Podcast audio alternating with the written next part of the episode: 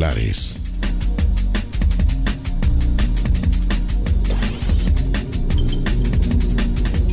Es viernes 31 de julio, a las 7.38 sale el sol, son las 7.05. Si bien el grupo científico asesor del gobierno aconsejó no extender el horario de clases presenciales cuando el lunes terminen las vacaciones, en las escuelas de tiempo completo sí darán clases los miércoles, día que se había dejado libre para la desinfección y limpieza de los centros escolares, según informa el país. La Dirección Nacional de Cultura anunció la habilitación para la reapertura de museos, galerías de arte, espacios culturales, cines, teatros y salas de espectáculos que deberán cumplir con el protocolo aprobado. Ayer se realizaron 1.640 análisis y se detectaron seis casos nuevos de COVID-19, cinco de ellos en Montevideo, uno en Flores. De los seis casos nuevos, cinco corresponden a brotes originados en centros de salud.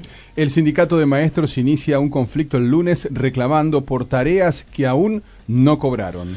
La oposición criticó el recorte que se hará en el presupuesto para la Agencia Nacional de Investigación e Innovación, la ANI, que asciende este recorte a 144 millones de pesos. El PIT-CNT evalúa impulsar un referéndum contra la ley de urgente consideración. Ante algunas críticas recibidas en los últimos días, entre ellas una del expresidente Tabaré Vázquez, integrantes del actual gobierno defendieron que las promesas electorales del presidente Luis Lacalle Pou se están cumpliendo.